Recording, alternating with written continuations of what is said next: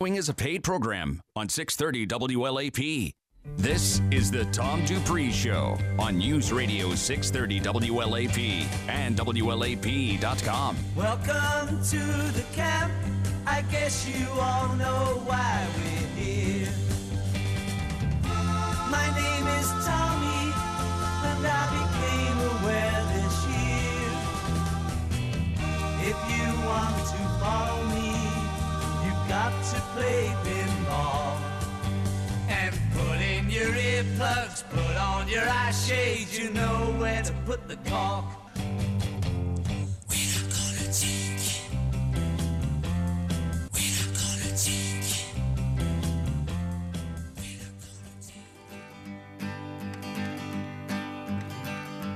Wanted man in Indiana, wanted man in Ohio, wanted man in Texarkana, wanted man in Mexico, wanted man in Sacramento, wanted man in Old Cheyenne.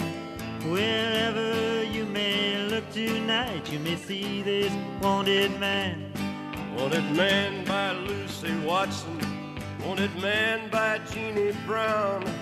Wanted man by Nellie Johnson. Wanted man in this next town. But I've had all that I wanted. Back, Of a or lot not of back. things Yeah, I've back. had. Back on the Tom And a Dupree show. more than I needed. Um, Of some things that turned That's some.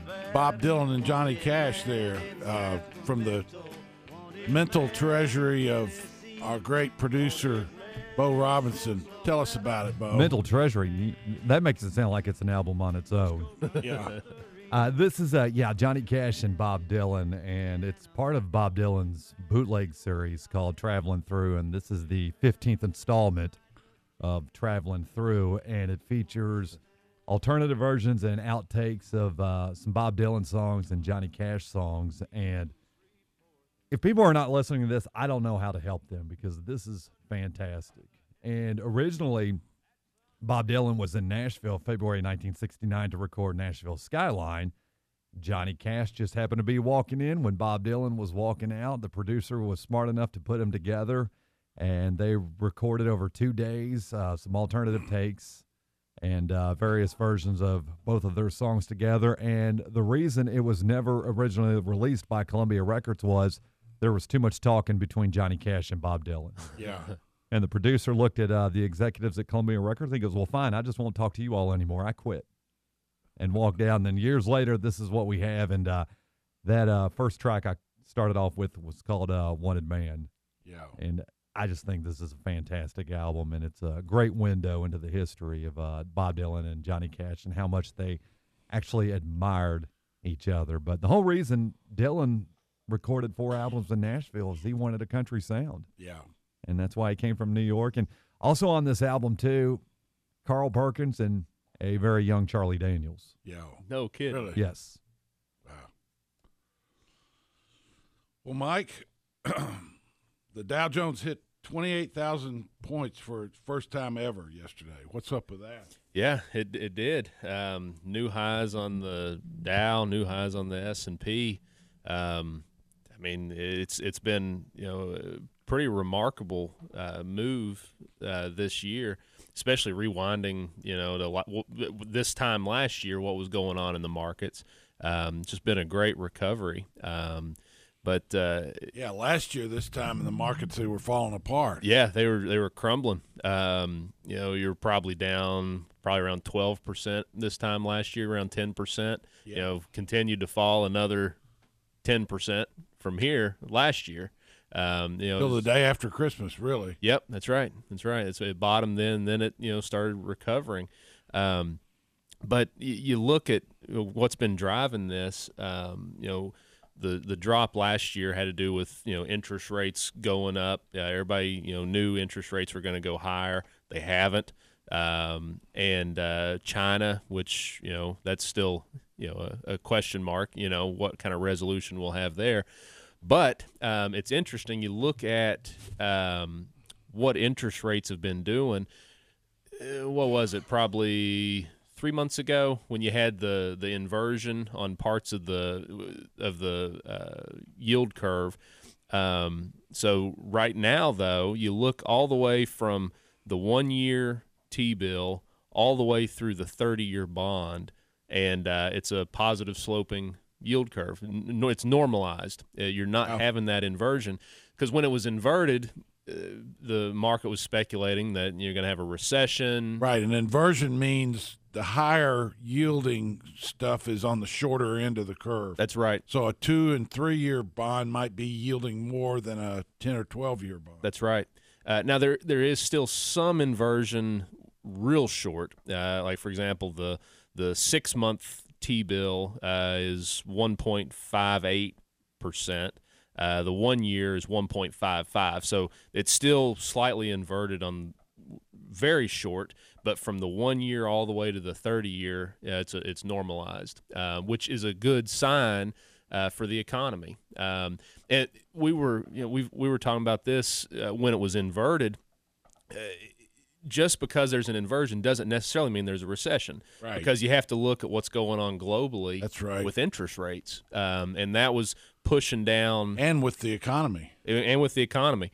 Uh, but where you had negative yields in much of the world, you know, uh, uh, it was pushing down the longer end of the of the curve, um, and that's like I said, that's normalizing now. So that's an encouragement to the market, which has kind of fueled uh, the fire with this rally that we've had. Um, you know, yesterday too, there were some numbers came out on retail, and they were pretty good. Uh, so the the consumer's still strong. Um, uh, uh, Walmart they had good good results. Um, uh, I think Penney's even had decent results. Really? Yeah. I mean, relative. Yeah. you have to look relative with pennies.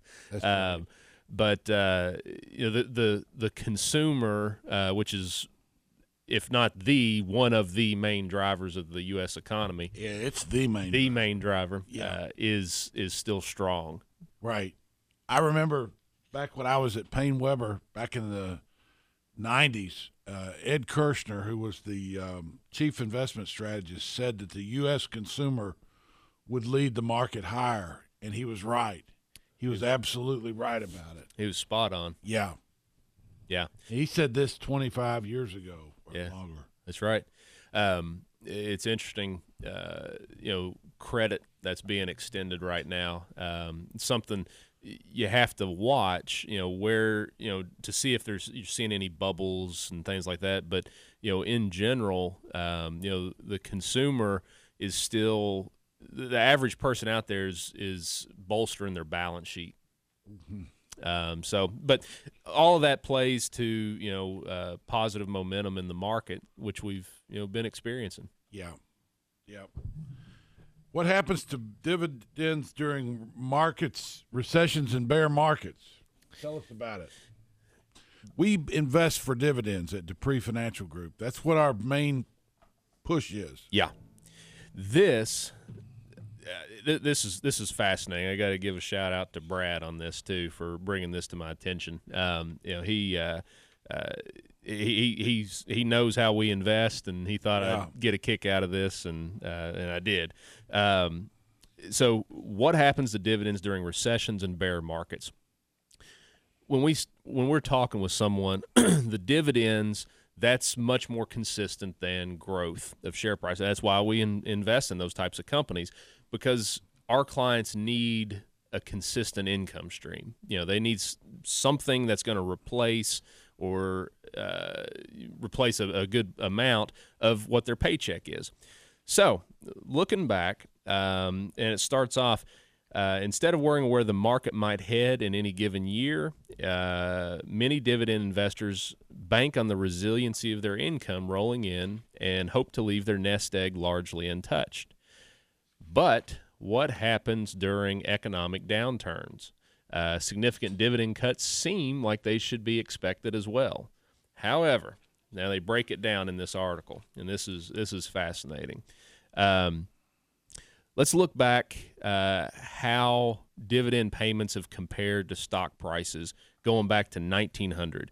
So they chart um, S&P the S&P 500 dividend growth in, adjusted for inflation over each 12 month rolling period from 1900 through 2018. So if we're looking back on the dividend growth part of that, um, on average, uh, so the the dividend growth rate generally remained between negative 10% and a positive 10%. And this is on a 12 month rolling period. But compare that with the growth uh, of the S&P 500. Um, you look at the volatility. Uh, so there were periods where it was, you know, down 50% uh, and up, you know, uh, 120%.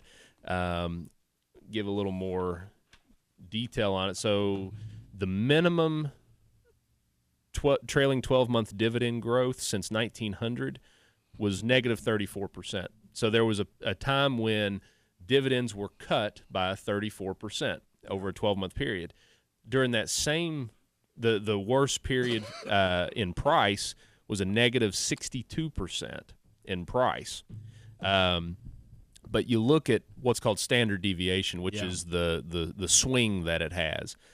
And this is this is fascinating. The 12 month tra- trailing 12 month dividend growth had a standard deviation of 10%, while the change in price was 20%. So the there was double the volatility in The stock price. in the stock price from 1900 to 2018. Now they take it but and very little volatility in the dividend. in the dividend, much less volatility. Now uh, they take it and they uh, drill it down to a, a, a more recent time frame since 1968, and the the results are even more uh, startling, if you will. Um, the standard deviation for dividend growth was six percent, while the change in share price of the growth was 16 percent. So almost three times the volatility in the change in price uh, of, of, of the of the stocks. Um, so the changes in stock prices are completely unpredictable over short periods of time. You know, they're they're driven by like what we saw last year, you know, speculation on trade, politics, all these different factors. Um, but the dividends that comes from the underlying business, uh, especially if it's a company uh, that have paid dividends a long time. They're they're much more uh, resistant to cutting that dividend. it just shows that the operation of the business, the underlying business on the company, represented by that stock, Yes. is much more uh, predictable than the stock itself. We had a guy come in this week who said, I've never done good investing in stocks. And he had it in his mind that investing in a stock was like investing in um, a bet at the racetrack. And what he was saying was he was not a good better. But what we tried to explain to him, and I think we got through to him, was that the stock represents a piece of a business. It's a piece of an underlying business, and you look at that business. AT and T. Would you want to? Would you want to own a piece of that business? Well, sure. AT and T is a great company Yeah. produces good products and services and throws off a dividend. Blackstone, would you want to own a piece of that business? Absolutely. Mm-hmm. When you look at it that way, that by buying the stock of that company, you're buying a piece of that business which produces income. It's much more predictable than buying into a fluttering around piece of paper called a stock you can use periods of uncertainty when stocks are down to buy into very good businesses. The underlying business goes on usually despite what's going on in the market. That's right. But most people don't see it that way. They'll buy a mutual fund which owns stocks and not think twice about it. Yeah. They're buying into a uh, bu- bucket of stocks, but they don't look at it that way. Right. Now, um, one thing that shapes, uh, you know, this this person, uh, you know, his past experiences have shaped his outlook today. The oil stocks.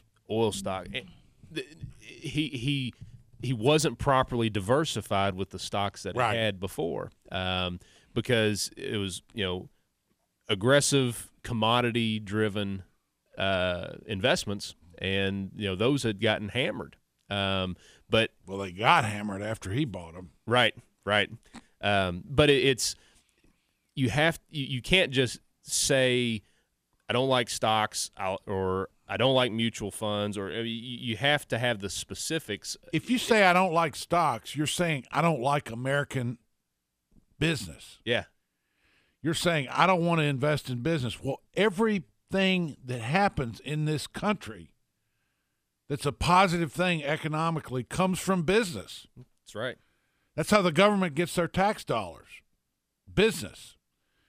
It's businesses generating um, goods and services that produces taxable income where the government gets their taxes. They're not getting enough of it because they spend more than they take in. But I don't want them to take any more of it. Um, that's that's how the merry-go-round goes around Yeah, that's is, right. is American business. You're never going to get away from that. I don't care what political campaigns say, political candidates, Elizabeth Warren, Bernie Sanders, you name it. If you make it to where business doesn't have an incentive financially to produce goods and services, you're going to ruin the cost of living for everybody in America. Or, or not the cost of living, the standard of living. That's right. Absolutely. Yeah. Stay with us. News Radio 630 WLAP. It's the Tom Dupree Show. What happened then? The whistleblower? The phone call. What's happening now? Impeachment proceedings. Democrats hoaxes. Your station for what happens next. Where are we going to go? This hearing's going to change significantly. News Radio 630 WLAP. Hi, this is Tom Dupree Jr. What does a good financial advisor do? Perhaps it comes down to asking the right questions instead of having all the answers. For instance, should I take Social Security now or later? Am I really ready to retire? Is my money invested properly to pay me an income during retirement? These are a few of the questions that might come up in your discussion with a financial advisor. Good questions are what a financial advisor may be able to help you with. You will come up with the answers on your own. If you're not sure about some of these things and need a sounding board, call Dupree Financial Group at 859 233 0400 for a complimentary appointment. Also, you can listen to the Tom Dupree Show on Saturdays at 7 a.m. at News Radio 630 WLAP. That's Dupree Financial Group at 859 233 0400. 630 WLAP. Now I taught the weeping willow how to cry. And I showed the clouds how to cover up a clear blue sky. But the tears I cried for that woman are gonna flood you, big river. And I'm gonna sit right here until I die. I met her accidentally in St. Paul, Minnesota.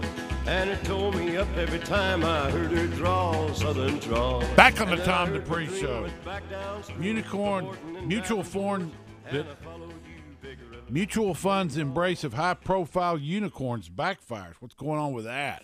Before we get into that, I want to. Co- that? I want to. What's up with that?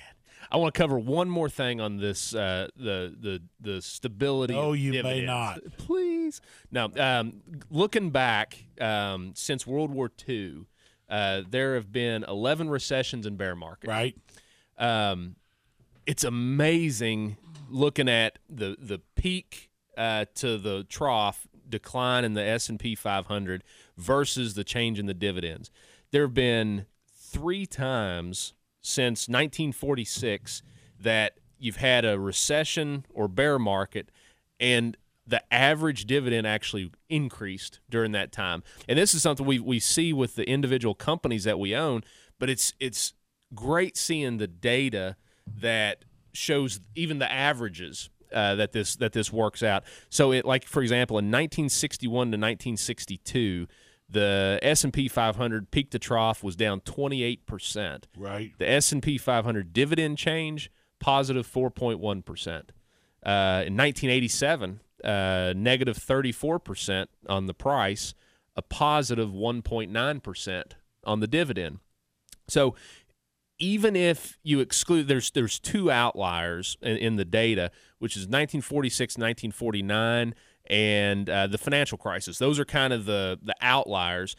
But even including those, uh, the average uh, S and the average dividend change during that time, uh, during a recession or a bear market, was negative 0.5 percent Really. Versus the average decline of 34 percent. So The dividends stayed about the same. the dividends stayed about the same, um, and the if you that's including even the financial crisis, which you know a lot of the dividends that were cut during the financial crisis were uh, the banks because they were required by the government to reduce their dividend payouts. Yeah. But you know, if they're a if they were a SIFI, you know, the systemically important financial institution, you know, they had to reduce their dividend payouts. Uh, so even including that, the dividends are much more consistent than growth, right. and that's that's why we That's why we invest for dividends. why we invest for them. That's why it's the backbone of the portfolio. Um, now, getting into this other one, uh, we were talking in the last break um, about mutual funds, and there's you know the most recent one is uh, WeWork. You know these uh, you know IPOs, these tech startups. Uh, WeWork it was a huge debacle on you know everything from management. It was just it was ugly. They were going to IPO, uh, and then they ended up not uh, because everything that was going on with the company. But mutual funds own uh, a pretty good amount of these private companies. right. So, for example, um, mutual funds have stepped, stepped up their exposure to unicorns, which is they're calling the, these private companies. Uh, they own $6.7 billion worth of shares of WeWork or We, Uber, Lyft, uh, and Pinterest, uh, and Peloton. Um, it's an increase of 2.7 billion from two years earlier. So they've they've increased the percentage exposure to these private companies. Um, around six out of ten mutual funds hold private shares for their portfolios. Now, when we come back from the break, we'll talk about how this can negatively impact mutual funds. Sounds good. Stay with us. You're listening to the Tom Dupree Show on News Radio 630 WLAP. And it's got the hogs head up on the stove. Me, my. Love that country pie. From iHeartRadio, number one for podcasts, Finding Fred. Who do you talk to about how you're feeling? Your friends, your family, your neighbors? really helps to talk about the way you feel because everybody has feelings. Mr. Rogers believed that talking about our feelings would help us make sense of the world. I'm Carvell Wallace. Join me for Finding Fred, a new podcast about the lessons of Fred Rogers.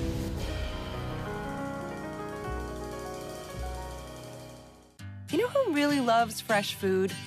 Amateur chefs, barbecuers, smorgasburgers, snackers, bakers, and throw it in the microwavers. At Kroger, you can get all the fresh you want at a great price with delivery and free pickup. Because we believe in fresh for everyone. Get a fresh deal on boneless half ribeye, just $6.99 a pound in the family pack. Order for delivery or free pickup today. Restrictions apply. Kroger, fresh for everyone. Chris Stapleton's Concert for Kentucky, an outlaw state of kind benefit, April 25th. The first concert ever at Kroger Field. Chris Stapleton with special guests road again. Willie Nelson and family, Just can't wait to get on the road. Sheryl again. Crow, and Yola.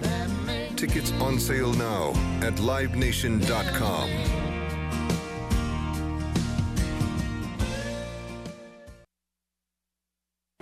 Depositions continue in closed door sessions today in the impeachment inquiry. State Department official David Holmes in a closed door deposition yesterday confirming Wednesday's testimony from Ambassador Bill Taylor about a conversation between President Trump and U.S. Ambassador to the EU Gordon Sondland, and evidently supporting allegations that President Trump withheld military aid to Ukraine as leverage for Ukraine to investigate the president's political rivals. House Intelligence Committee member, Democratic Congressman Eric Swalwell, telling reporters this after the testimony. The arrows continue to point in the direction of a shakedown scheme led by the President of the United States, uh, operated by agents like Rudy Giuliani, Gordon Sondland, uh, and Mick Mulvaney. Republicans called the testimony hearsay and the impeachment inquiry a scam. In California, authorities in Santa Clarita say the 16 year old Saugus High School student who shot and killed two fellow students and injured three others died from his gunshot wounds on Friday. Michelle Franzen, ABC News. Our weekend is off and running with a mix of sunny clouds across the land on this Saturday. Temperatures colder than we should be, but still not half bad. Into the low 40s, upper 40s to low 50s on Sunday. Clouds will increase into the afternoon and evening ahead of a weak front.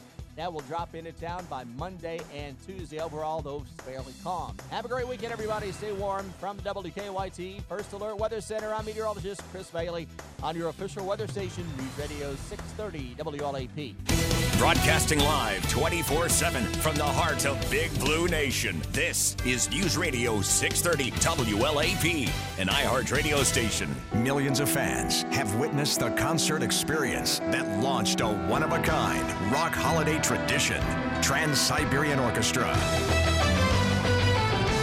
Live in concert. The all new Christmas Eve and Other Stories. Presented by Hallmark Channel. December 5th. Rupp Arena. Reserved seats are on sale now at livenation.com. A portion of all proceeds to benefit Kentucky Children's Hospital. I'm Nick Soboleski, a select quote agent with a true story that could save you hundreds of dollars a year. A woman named Linda just called. Her husband, Ray, has a $300,000 group life insurance policy, but is changing jobs and can't take it with him. Well, I shopped the many highly rated term life insurance companies we represent, like Prudential and Mutual of Omaha, and found Ray, who is 41 and takes medication to control his cholesterol, a 10 year, $500,000 policy for under $27 a month. That's almost twice the coverage for less than half of what he had paid. If SelectQuote hasn't shopped for your life insurance, you're probably paying too much. For your free quote, call 800 589 5599. That's 800 589 5599. 800 589 5599. Or go to selectquote.com. Since 1985, we shop, you save. Get full details on the example policy at selectquote.com slash commercials. Or price could vary depending on your health issuing company and other factors. Not available in all states. 630 WLAP. Well, I'm sitting here wondering, matchbox hold my clothes. I Ain't got so many matches, but got so far to go. Back on the Tom Dupree Show. Oh, oh, oh. So, a little more about mutual funds owning these private companies before they go public. Because typically you'd think this would be in a, a hedge fund or private equity fund. The problem is mutual funds are owning uh, a pretty good slug of this in in the fund itself. So let's use WeWork as uh, uh, an example.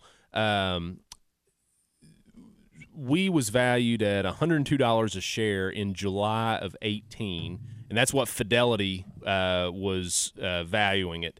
Um, and $110 a share in November of 18 by Hartford. Um, the problem is the, that valuation turned out to be overly optimistic. Um, uh, whenever it was actually when they thought it was going to go public, uh, they were valuing it below $55 a share.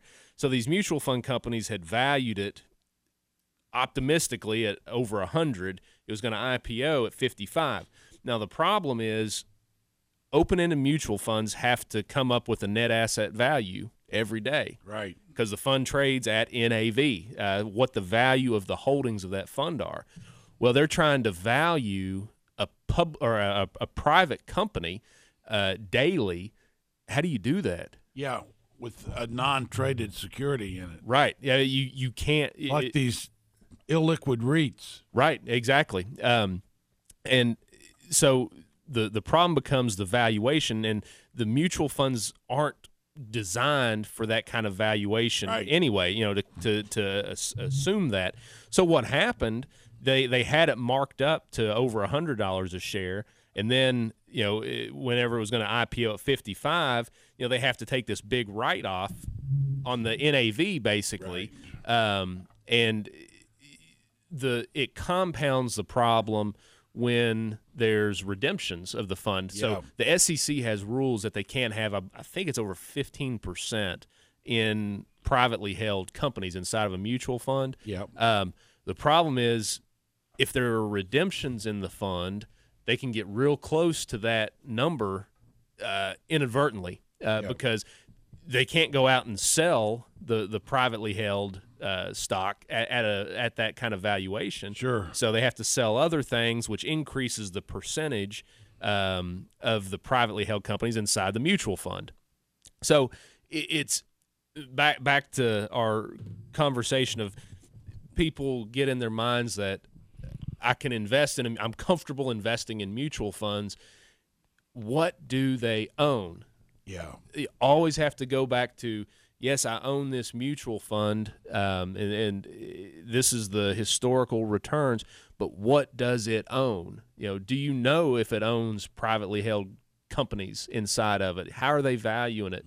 You know, what what's the manager? You know, has that changed? There's there's so many dynamics to a fund that it's it's opaque. You know, you're always looking backward. Uh, i- you don't know exactly what you own any any given day. Yeah. So there's and while we're you know we'll we'll steamroll on this, uh, Dan Fuss um, of Loomis Sayles. Um, this is this is something we've talked about for two years now. Uh, we're talking about the liquidity of of funds and what and the things that they own. Just like the private holdings inside of mutual funds, there's no liquidity there, so that can work against the fund. The same thing with uh, bond funds, and Dan Fuss, uh, who's a really good bond manager, he's he's coming out now and saying there's there's a problem here. Um, you know that the the liquidity of a mutual fund doesn't match up with the underlying liquidity of especially high yield bonds. Yeah. Because you, you, you can't get away from the underlying security, what's the liquidity of it, and you can have essentially a run, just like a run on a bank, same principle, a run on a fund, um, and that can really hurt uh, uh, investors. Um, There are more risks to open end bond funds than people are willing to acknowledge, says Mark Grant, Chief Global Strategist, B. Riley, FBR. Much of that relates to the structure of open end funds, which typically allow holders to redeem every day at NAV. But their holdings of corporate bonds tend to be far less liquid and difficult to sell in a weak market, which is when fund investors would be prone to panic towards the exits. I think the risk of a redemption shock is relatively high, says Dan Fuss, the veteran manager of Loomis Sayles Bond Fund and Loomis is vice chairman of the board. The IMF appears to be taking a hard line on fund liquidity, he adds, and I certainly agree with them. So, it's it's it's in financial markets you're you're always going to have somewhat of a disconnect between the liquidity and the underlying assets. You know, you, you look, you know, from a uh, one of the simplest examples, you know, a, a bank, you know, if if they've loaned out, they've made loans with deposits, well, there's a liquidity problem there potentially. Right. Um, that's the simplest form. With a, a bond fund or uh, or any kind of uh, fund that owns underlying assets that are illiquid, meaning you can't sell them, uh, because if if there's a run on the fund, they have to sell something. That's why we own the assets themselves, right? Instead of a fund that owns them, right? It's a big difference. We own the particular assets for our clients. They don't have to go through a mutual fund to own their assets. We actually, the, each client has his or her own securities in their portfolio. We buy each client their own set of of securities, and that is very that's a very big deal. It, mm-hmm. it's a it's an individually managed account as opposed to a pooled account, which is what you get with a mutual fund. Mutual funds are sort of the lazy man's way to build a portfolio. Now, I'm not knocking mutual funds per se, but I can just tell you that it's a it's a one decision thing for a lot of these guys that put people in mutual funds and charge a fee on top of that. That's right. Mutual funds charging a fee and the advisors also charging a fee and um it's just really uh it's not as it's not as detailed an approach towards owning your own securities. That's right. So, uh, in in our portfolio, there are holdings that we have that are more liquid than others. I mean, it's just you know, it's just the nature of it. You know, the, could be a bond, it could be a smaller company that we own that might be less liquid. But if we need to raise cash for for taking advantage of an opportunity, we have the flexibility. We don't have to sell everything an average to do that. We we can look at the liquidity of each position in the fund, Yeah. and we know what that liquidity is. You you know the details of the portfolio. You know more about what's going on, and when you know more about it, you have less potential for a surprise. Right. You know, it, it's education. You know, we want to know what's in the portfolio. Yeah. So A forty-five thousand dollar loan for a twenty-seven thousand dollar ride. More borrowers are going underwater on car loans. What's up with that? So auto loans, that's that's an area that you know you have student loans and auto loans. Those are two areas that you have. Uh, you could call it a bubble, maybe, um, but you've seen a, a huge increase in the the loan it's in the loan balances. Um, but let me steal that from you real quick. To get the numbers right on this. Um, so, for example, um, a, there's a 40 year old electrician. Uh, he bought a car in 2017. In two years, uh, he signed up for two for four auto loans, each time trading in the previous car and rolling the unpaid balance into the next loan. He recently bought a $27,000 Jeep Cherokee with a $45,000 loan from Ally Financial. So what's happened uh, with with this individual, and it's happening more and more with people, they're buying a car, and either something happens with the car, or they uh, want to upgrade to another car, so they roll that loan balance, whatever that balance is, minus the residual value of the car into a new loan, and more and more people are getting underwater on their auto loan. Right. Um, just like during the financial crisis, people were underwater on their house, uh, on the on their mortgage. Um, it's important to understand, you know, when you sell a car and you roll that debt into another, you're still responsible for the balance on that previous one. Right. Now, this is a cars are probably the worst. Now, unless you're a, a, a, collector, you know, but they're probably one of the worst investments out there. A house, over time, it will probably appreciate in value. A car, the second you buy that thing, it's depreciated in value. Yeah. It, it's one of the worst things to, to spend money on from an investment standpoint. Right. But everybody has to have one, or most people have to have one. Um, and you just you have to be. This is personal finance, um, but you have to be careful. You know in how much you're rolling into this because you, you have a forty five thousand dollar loan in this in this guy's example on a thirty thousand dollar car, and that thirty thousand dollar car is depreciating in value, and you're still going to owe the forty five thousand on it. I mean, th- that's not a good situation to be in. Right. Um, being prudent in your spending um, is is so important. There was there was an What example. about buying classic cars? Well, you can make money on it. Yeah. Uh, you know, because that's that's the the collector out Yeah. there. You know, they're buying, and a lot of times they'll be able to put some sweat equity into the thing. You know, they'll do something to it and then they'll flip it and make a profit on it. Um, but as far as you know, just an everyday driving car, nine times out of ten, you're not going to make any money on these things. It's just it's it's a sunk cost, is what it Yeah. is. Um, th- there was an example, and it just it amazes me. There were the, these two girls that lived in Hawaii.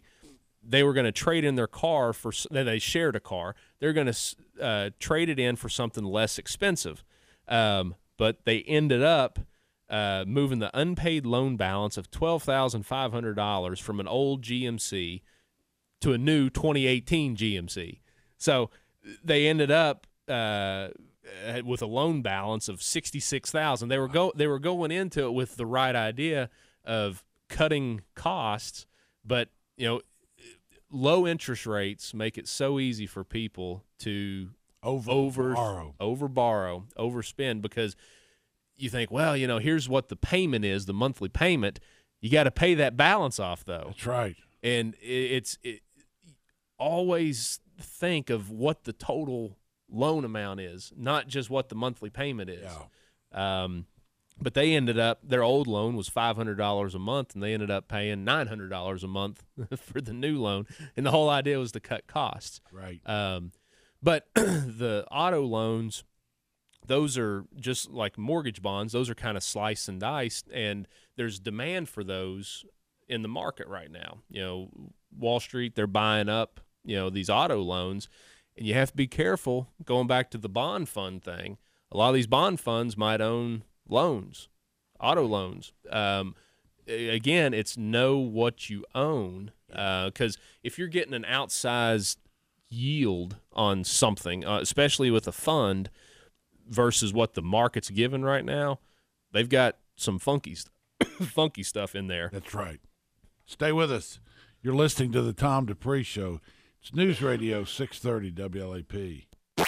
What happened then? The whistleblower? The phone call. What's happening now? Impeachment proceedings. Democrats hoaxes. Your station for what happens next. Where are we going to go? This hearing's going to change significantly. News Radio 630 WLAP.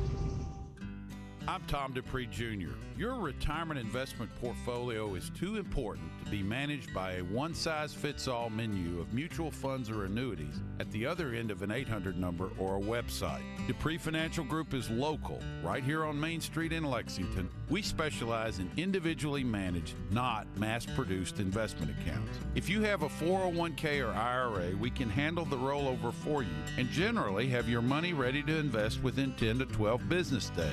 We design an individual account just for you, our client. Once your plan is implemented, we try to meet with you twice a year to review your plan and make changes if needed. This ensures that any concerns or questions you may have about your money are answered in a timely fashion. Call Dupree Financial Group at 859 233 0400 for a free review and be sure to listen to Tom Dupree on the weekends at News Radio 630 WLAP. 630 WLAP.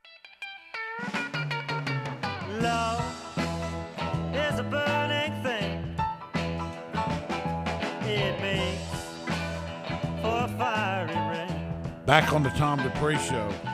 So there's this asteroid out there worth 700 quintillion dollars.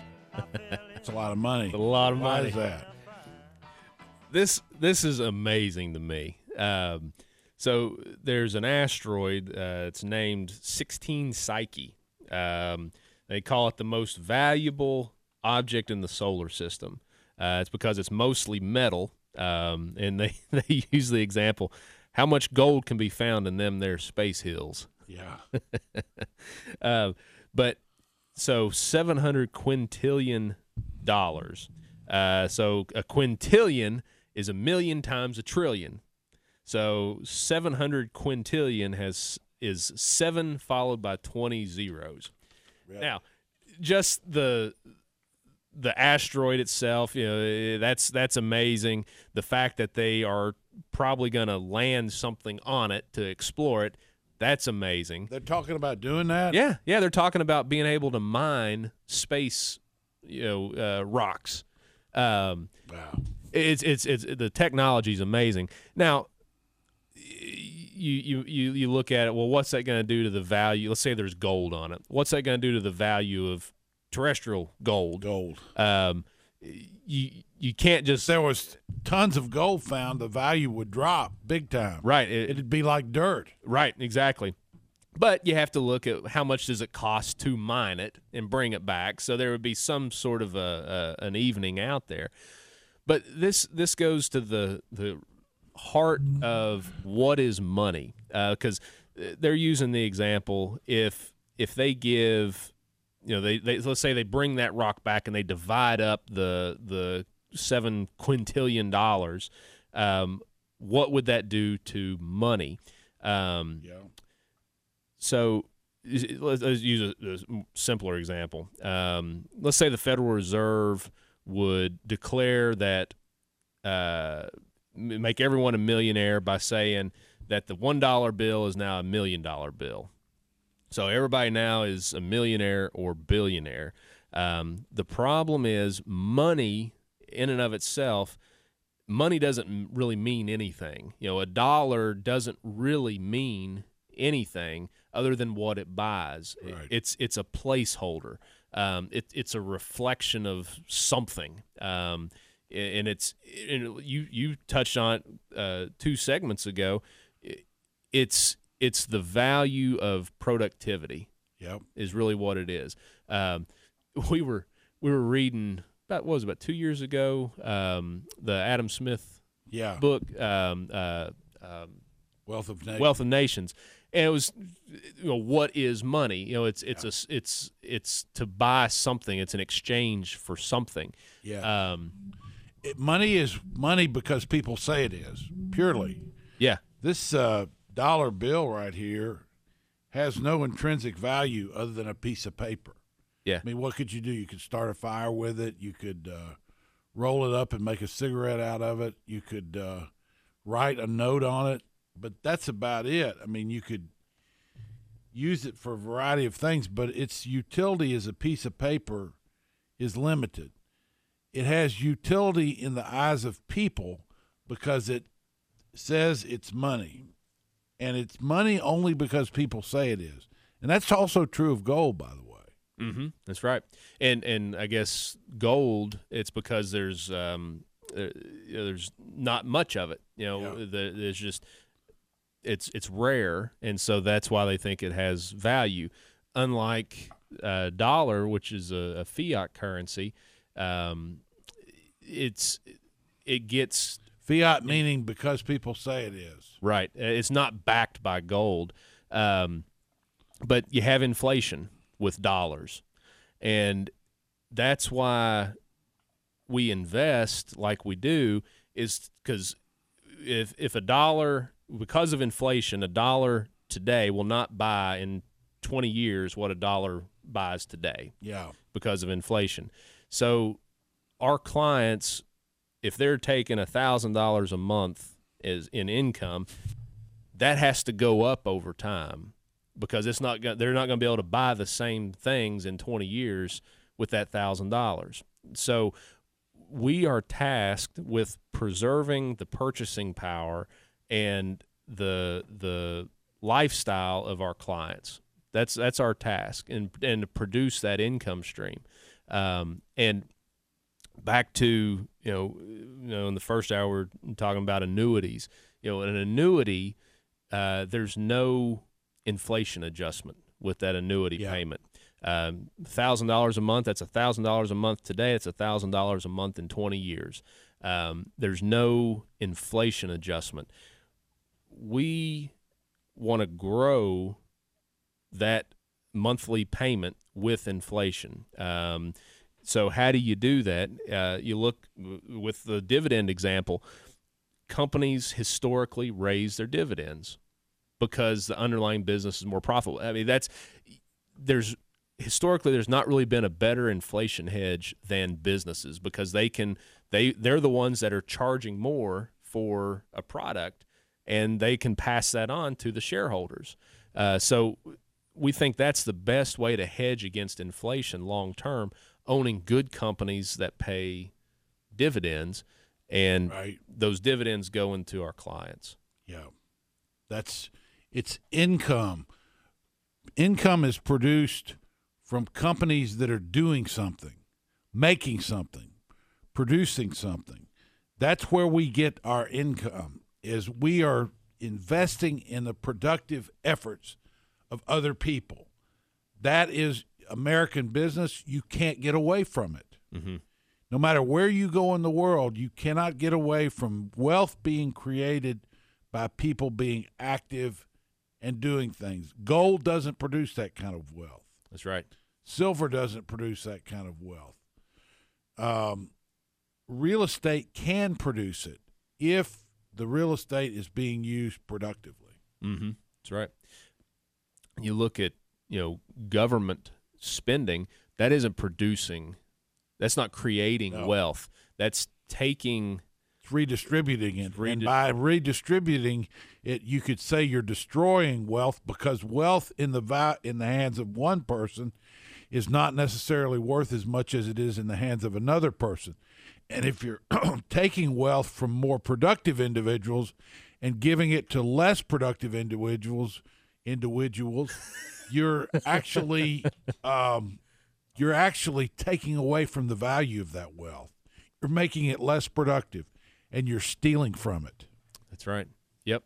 Um, so it's come see us. Come see us. Um, We'll sit down. We'll review the portfolio, look at your needs, and we'll put some ideas down. Right. And you make the decision if we can help you or not. 859 233 0400.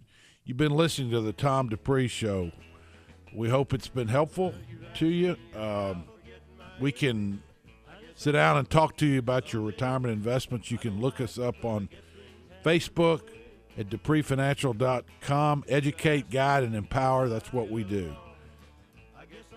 Thanks for listening to the show today. Hope you enjoyed it. You've been listening to the Tom Dupree Show with Mike Johnson. It's News Radio 630 WLAP.